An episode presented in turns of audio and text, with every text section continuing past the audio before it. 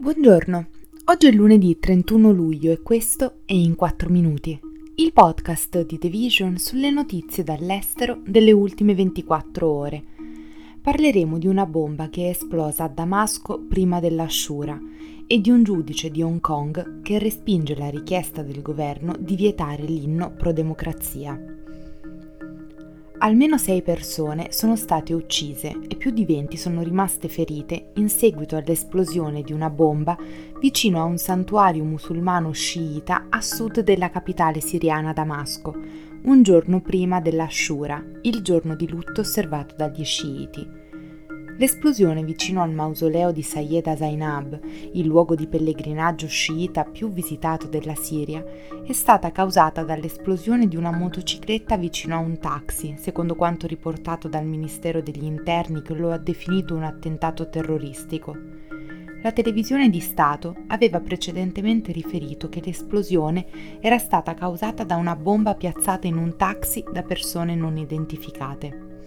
L'Osservatorio siriano per i diritti umani, con sede a Londra, ha dichiarato che l'esplosione è avvenuta vicino alle posizioni delle milizie iraniane, un alleato chiave del presidente siriano Bashar al-Assad insieme alla Russia nel continuo conflitto siriano, giunto ormai al tredicesimo anno.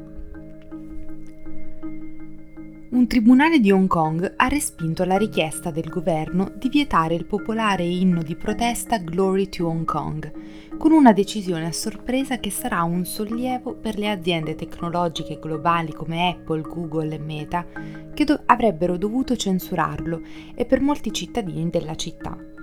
Poiché la Cina ha esercitato un controllo sempre maggiore su Hong Kong, i funzionari hanno cercato di vietare che l'inno non ufficiale fosse condiviso, cantato e perfino eseguito in qualsiasi luogo della città semiautonoma.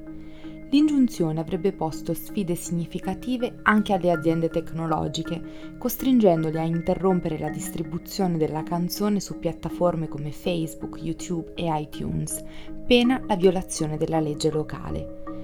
Gli attivisti di Hong Kong per i diritti temevano che il divieto fosse scontato, vista la presa sempre più stretta della Cina sul territorio, avvertendo che avrebbe permesso a Pechino di influenzare la libertà di informazione degli utenti di Internet ovunque. Il mese scorso il governo di Hong Kong ha chiesto al tribunale di proibire la trasmissione o la distribuzione dell'inno, sostenendo che contiene uno slogan che invoca la secessione, un reato previsto dalla vasta legge sulla sicurezza nazionale che Pechino ha imposto alla città nel 2020, dopo un'ondata di proteste e che limita in modo significativo la libertà di espressione. Mentre criminalizza le attività che sostengono l'indipendenza di Hong Kong o che sovvertono il potere dello Stato.